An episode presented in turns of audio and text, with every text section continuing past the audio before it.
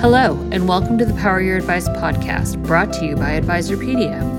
In this series, we interview innovators from across the financial services industry to help you understand who they are, what they do, and why that matters to you and your clients. And now, please join your host, Doug Heikkinen. Hello, and welcome to the podcast. Commercial real estate is actually the foundation of your community. From your favorite coffee shop to your doctor's office, your gym, it's all around you. And the health of CRE is important to our economy. Today, we welcome back Ian Formigle, who's the Chief Investment Officer at CrowdStreet, to talk about everything commercial real estate. Welcome back, Ian. Thanks, Doug. It's a pleasure to be back on the podcast. Since we last spoke in January, has the outlook for investing in real estate changed? And if so, how? It's an interesting question. And I'd say from what we've seen so far this year, the outlook hasn't materially changed. In essence, I'd say it is mostly kind of bouncing along uh, at values that we roughly saw at the beginning of the year. Um, but just to provide some context to that, uh, for example, we track Green Street's commercial property price index. They're a you know industry leading provider of third party data for the commercial real estate industry. And what we've seen is that overall pricing is still down roughly 15% from the peak, peak being March of 2022. Uh, if you unpack that a little bit, you'll see that the apartment sector is down 21%, industrial down 13%, Office is down 25%, but I think there's probably more pressure there to come. Lodging down 4%. Now, if we look at CPPI year to date, so since, since January, since we last spoke, apartments are down a little bit more, just under 1%. But now you're starting to actually see a couple of, of separate sectors start to increase in value. Industrial is actually up about 2.5% year to date, hospitality up just over 1% year to date. Uh, office is still going down. Now it's down almost 10% year to date. And retail is trending a little bit down, but kind of flat, down 2% uh, uh, year to date overall. And I, I think one of the big takeaways so far from this year is the reduced transaction volume. And so, for example, we look at RCA, again, a different provider of data, but one that tracks uh, overall transaction volume quarter by quarter by quarter. And what we saw in Q1 of 2023 was about $85 billion of total transaction volume across all asset classes. That was down 56% year over year. And to put that number into perspective, the last time that we had lower total transaction volume in a quarter, that was Q3 of 2020. So just, you know, we're still in the depths of a pandemic and that's the last time this volume looked like that. And that was 78 billion. So lower than this quarter. And if you want to step back and say, well, what when when did we have this low of transaction volume in a in a non-pandemic period? Well, then you're going to go all the way back to Q2 of 2013. So I think from a big picture perspective, volume is as low as we've seen it in a non-pandemic period in a decade. So there are some commercial real estate headwinds, insurance interest rates, tightening lending practices but you haven't seen a large pullback on some of the prices across, across the sectors that many people expected. Why do you think that is? Yeah, it's an interesting question. I think there's a few reasons behind that. Uh, for starters, I would say that overall price discovery is down. I mean, given the, that lower total transaction volume that I just referenced, there just hasn't been enough market clearing activity to, to definitively say this is this is the trough and we're on to the next cycle. Uh, my personal take is that we're somewhere bouncing along the bottom of the real estate market. Whether or not there's more downside, I think that now gets into the question of do we actually see a, a recession materialize later this year? But what we're seeing today is that bid ask spreads are still relatively wide for the most part. In essence, buyers are looking for bargains and they're looking for lower pricing that the sellers are mostly unwilling to give. So we all know interest rates are, are extremely high relative to where they were a year ago. And so if you have a property that's pretty good and it's operating well, you're not really a seller, you're a holder. And so that's what's causing, I think, that bid ask spread to stay high, why we're seeing that lower volume, why we're, we're seeing kind of essentially pricing now kind of like I said, just kind of bumping along at this current rate, slightly down, slight, mostly flat. And I think at this point in the cycle, a lot of what is expected, I think is mostly priced in. And whether or not there's more bad news on the horizon, that's kind of the unknown unknowns. I think that's what the market is kind of bracing for and wondering. Um, but at this point, if a deal is getting done, it's getting a done, getting done on the idea that interest rates are more or less where they are. They're not probably going much higher. They're probably not going lower in the near term. And so I think we've kind of reached this lower level that's kind of flatlined, you know, bearing, you know, kind of dependent upon new information potentially introduced later this year. What are some sectors that you're bullish on and maybe some that you're bearish on as well? Sure. Well, I think there's a few that I'm bullish on, probably one I'm bearish on and one I'm neutral on. So I'll kind of just go through in order. So I'd say in order of bullishness, so to speak, uh, I'd start off with retail. And one of the reasons I'm, I'm bullish on that sector is you, you see a sector with relatively no new supply. I think less than 1% of total stock is under construction right now. You've got declining vacancy rates. So essentially occupancy has bumped up in the recent, you know, over the last year. And we're seeing rent growth that's about as strong as it's been in a while. And to me, the retail sector is kind of continuing to demonstrate its resiliency coming out of the pandemic. It more or less got, you know, knocked down pretty hard, along with hotels. And it's it's actually showing a really nice recovery in this kind of post-pandemic getting out and getting back to doing things. Uh, from there, I'd say industrial actually looks pretty good to us. We've seen some cap rate expansion. So I guess I think, you know, values are more, I think, sane, kind of rational than they were, you know, kind of leading up into the pandemic where pricing was really reaching a point of perfection. Uh, we are continuing to see consistent rent growth stable occupancies levels with both rent growth and occupancy levels expected to remain strong in the years ahead. And we're seeing tapering supply. So I think the industrial sector continues to set up pretty well for the next few years. From there, I go to hospitality. Uh, that sector has fundamentals that continue to improve from a macro perspective. It's essentially on its continued path of recovery out of the pandemic we track uh, a metric which is called RevPAR, that is revenue per available room. That essentially takes the daily rate of the hotel sector or a hotel, multiplies it by that uh, an occupancy rate to get a, a dollar amount. To give some context, RevPAR nationwide at the end of April was $104, while the pre-pandemic peak in July and, and of 2019 was $99. So what we would assess here is that the sector has fully recovered on a nominal basis and it still has some recovery ahead of it on a real basis. Um, it's fair to say that this sector does face the possibility of some slowdown in its recovery. You know, given that scenario that if a recession actually does materialize later this year, that could negatively affect the sector to some degree and kind of dampen that recovery. Uh, fourth is multifamily.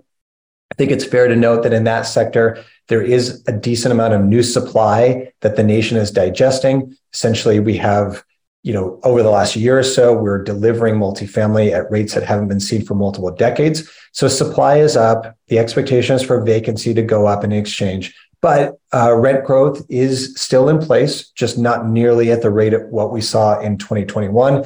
And it's continued. The outlook is for positive rent growth over the next few years. And then kind of the final point about multifamily is it's down, like I said, 21% since peak. So it's on sale. So, and it, it is a asset class that is ubiquitous and kind of fits the, it fits the box of everybody needs a place to live at the end of the day. Uh, so I think that that from our, from our perspective is a little bit market by market. Um, but overall, I think that multifamily sits in a, in a reasonable spot.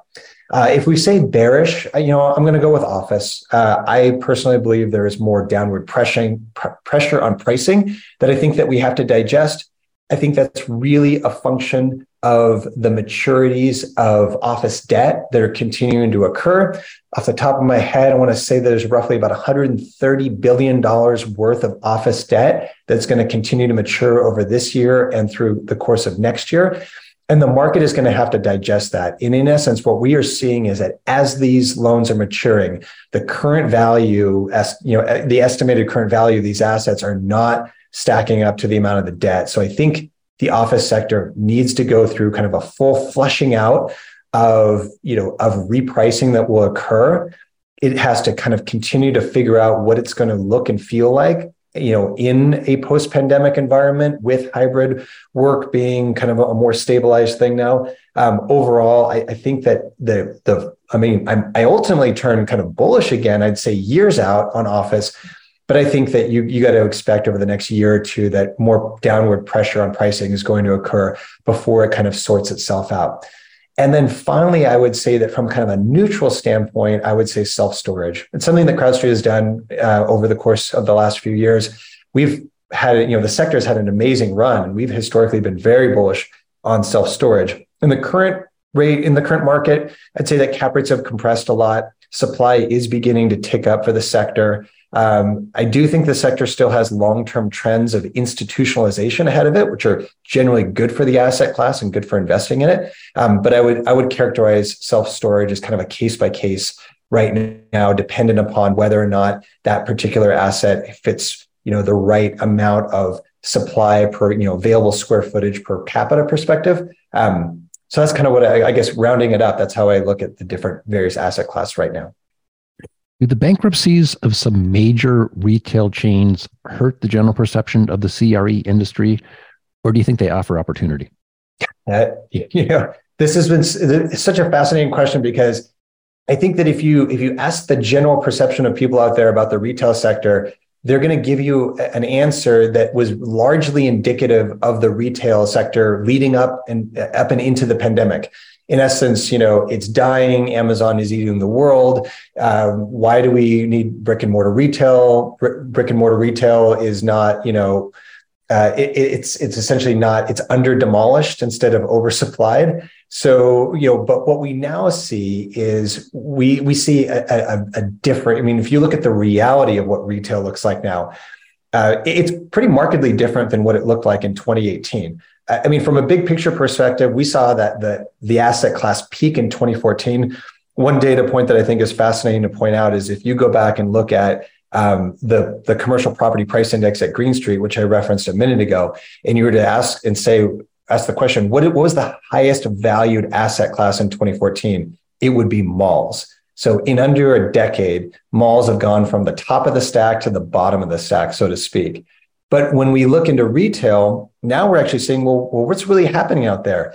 And there's some different groups that track this data. And what's interesting is that if you look in 2023, the National Retail Federation is tracking over 2,700 new store openings compared to about 1,800 closings. So we were we've lived in a world up until and through the pandemic where the expectation was there was more store closures than store openings. We've actually flipped. And so that kind of goes back to my thesis a minute ago on retail is that we've got no new supply.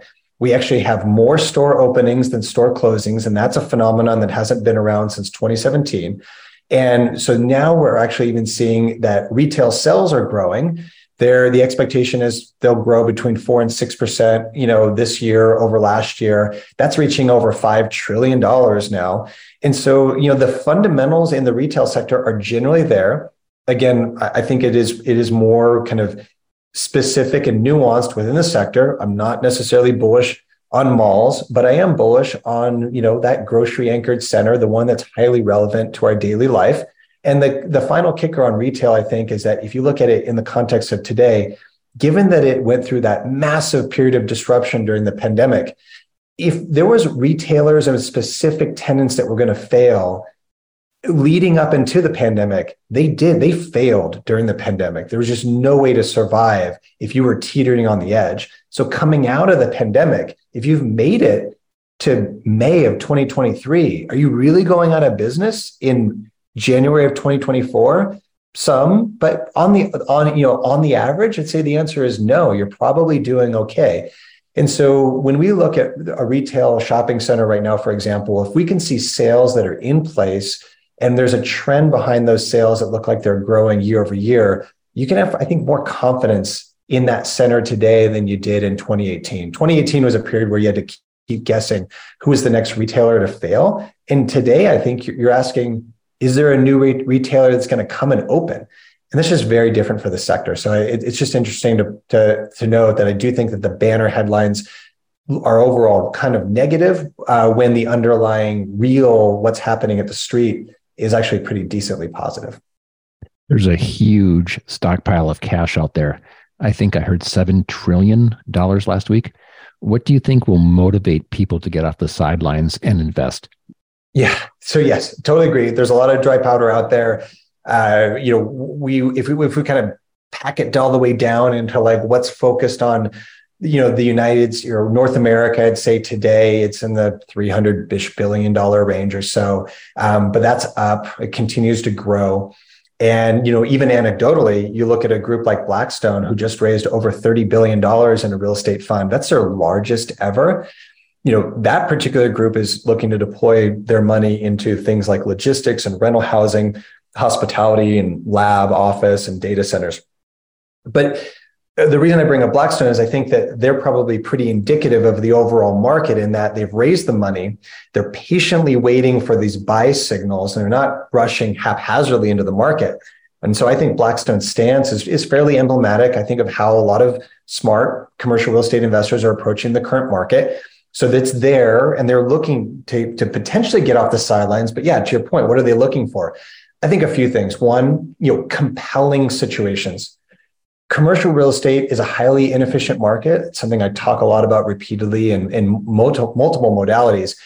And re- transactions in the commercial real estate industry, they hinge on a lot of factors that are unique to like one buyer and one seller. Things like the expiration of their debt, the seller's liquidity, the investment thesis of a particular seller and buyer. So I think one thing is that in today's market, to get off the sidelines is look for those factors to go forcefully into the favor of the buyer, right? Are we getting a, a, strong discount? Is there what we call quote unquote blood in the water? That's the kind of deal flow that you're seeing getting done. Um, the, the second is now, you know, a lot around debt. Uh, given the interest rate environment, everything that's happened over the course of the last year, where we currently sit and where we go in the future, if you're getting off the sidelines right now, it's the it's the fact that you found your way into a particular deal. So this is kind of the some of the needle in the haystack kind of stuff that occurs out there in terms of can you find your way into debt that makes sense in today's nonsensical debt market. And so what that really translates to is a lot of times it's it's loan assumptions. Uh, it is the ability to have a seller provide financing at below market rates. So, in essence, what I would say is a lot of creativity offered by the, the deal itself or the seller coming to the table to really get creative with that buyer to structure the deal. Um, so, you know, I, I think that's the, and then the final thing is, you know, then, then the blanket statement is I think everybody is looking for a, a quarter or two of no interest rate hikes and so from that bigger picture Fed policy perspective, you know, the market has been waiting for essentially kind of the knife to stop falling, so to speak, on the interest rate environments, see some flatlining, see some some basis, and then say, is there a possibility of a lower interest rate in the future? And if the odds start to tip into favor of lower interest rates, and I think one thing you can look at is you can look at the Chatham curve as something, for example, that we track regularly. And the Chatham curve has just changed. And that's a that's a curve that tracks forward-looking variable rate interest rates. And while that was still like rising, you know, three or four or five months ago, you'd look at the Chatham curve and it looked like it was still peaking. It's now mostly now showing it, what it feels like. Now the data is saying, hey, we're mostly at peak. The expectation is they think rates are coming down.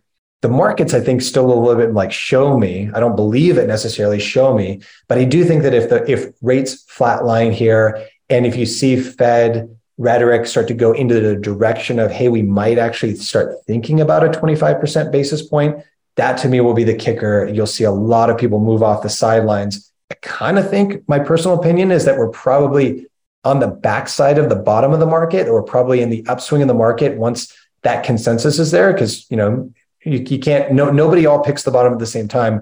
Nobody really knows where the bottom is, but I do think that's the, that's the probably the sign that we're on the, we're on the way up again. There's a lot of data and signals for advisors to digest when considering whether they should make a new investment in commercial real estate for their clients. How can CrowdStreet advisors help them cut through that noise?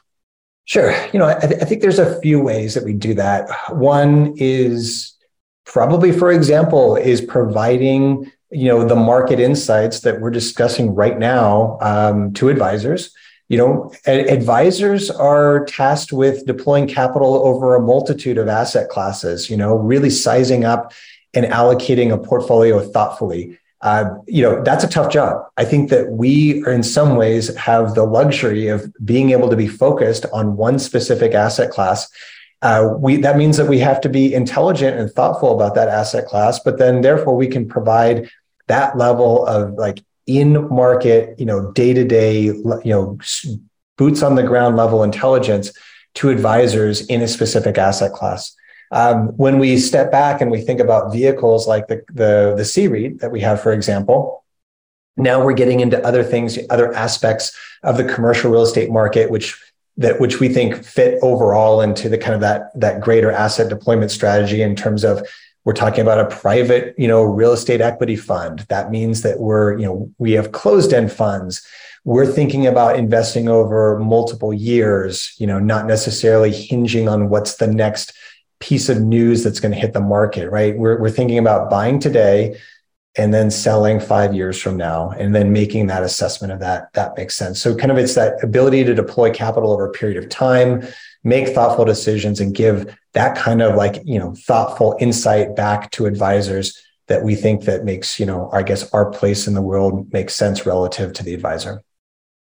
There are a number of ways to access real estate investments for your clients. Interval funds traditional reits etc but the cs advisor specifically designed the crowdstreet reit as a closed-end non-traditional reit or non-traded reit how do the mechanics of the fund position it to potentially thrive in current conditions I think there's a number of ways that that the, that the structure of the C-REIT can make sense in, in the current environment. Um, the first is the the structure of the investment committee itself.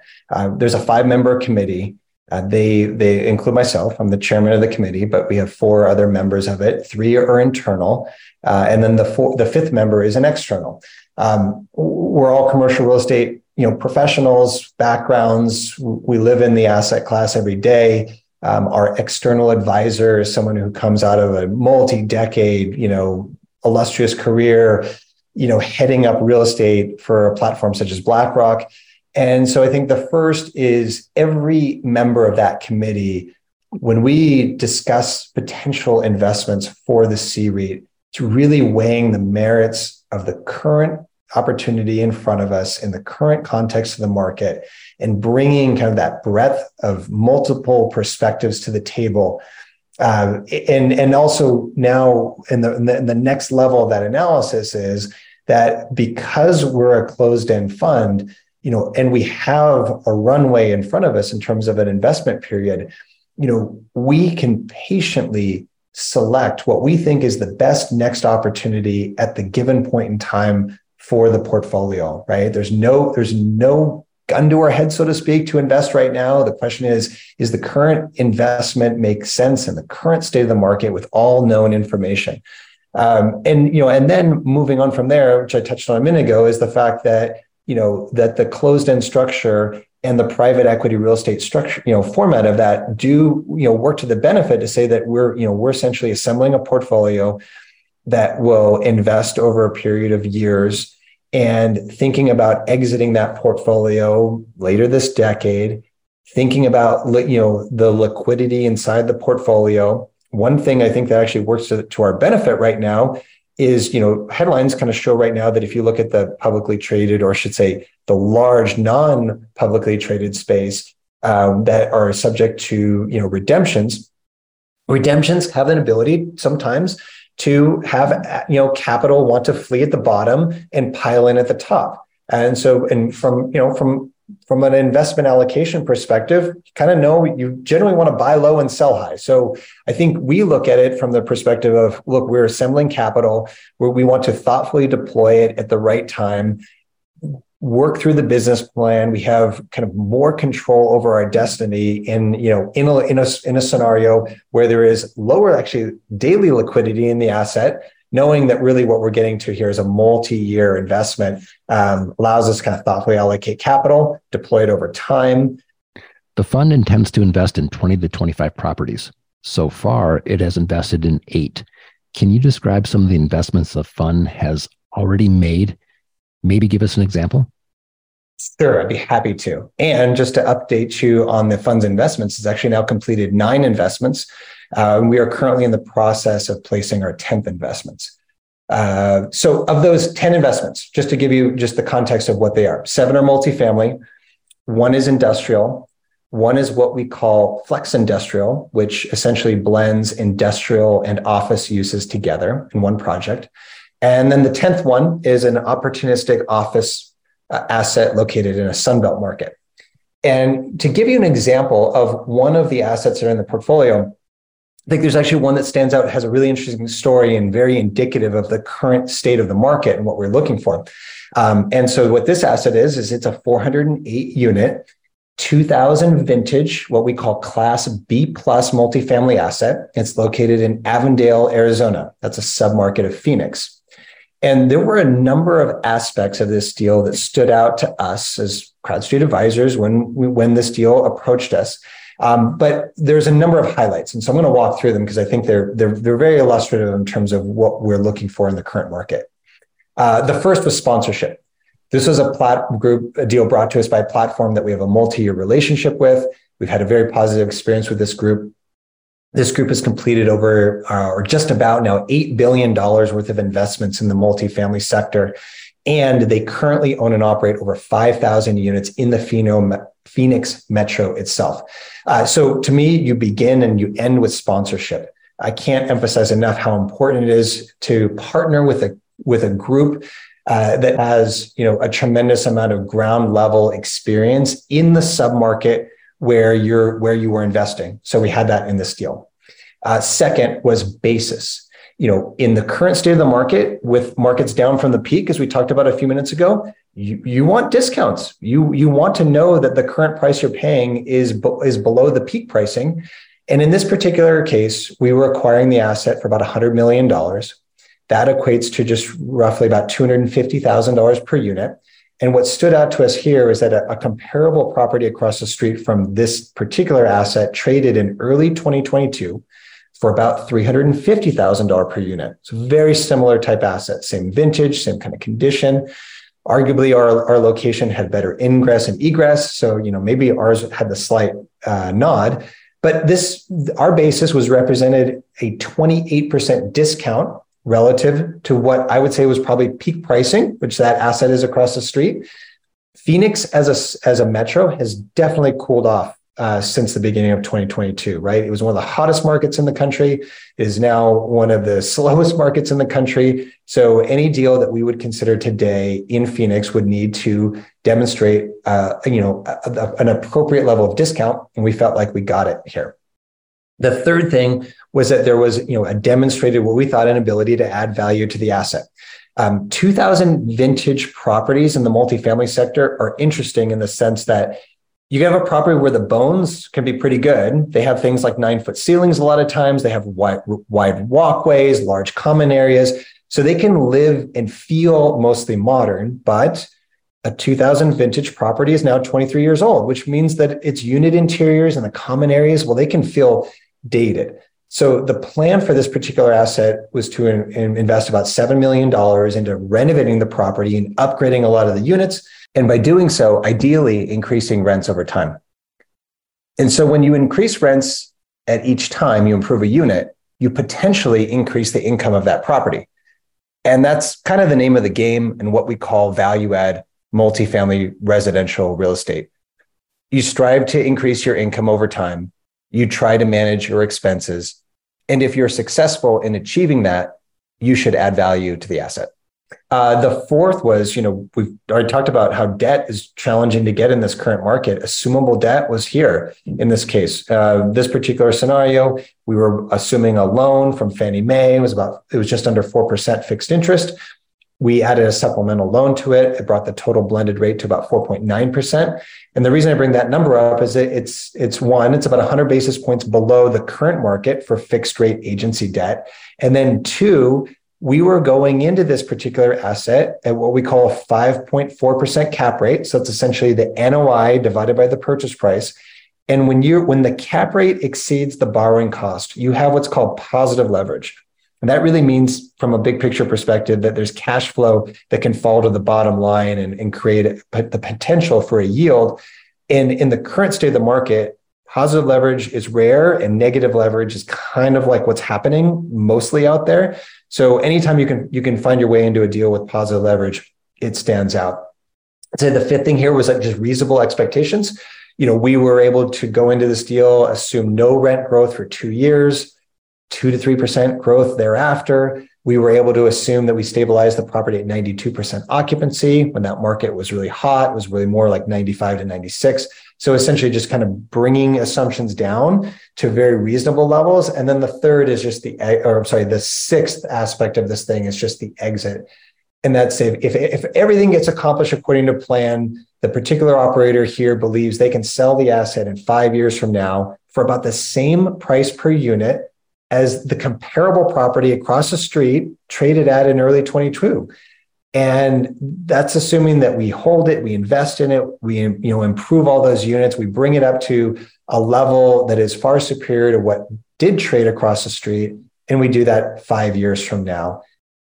Are there any other notable updates on the fund yeah, eh, Doug, I'd say other than the fact that you know we're continuing to plug away and you know look and see some opportunities that are fitting in the current market, I'd say the other notable update is that the fund is now accessible on the iCapital platform. Um, that was a process that was conducted. It took over a year of due diligence on CrowdStreet and the C-REIT itself and CrowdStreet advisors uh, to get there. So we're certainly pleased uh, that we've made the cut, so to speak, and that we have launched the C-REIT on their platform.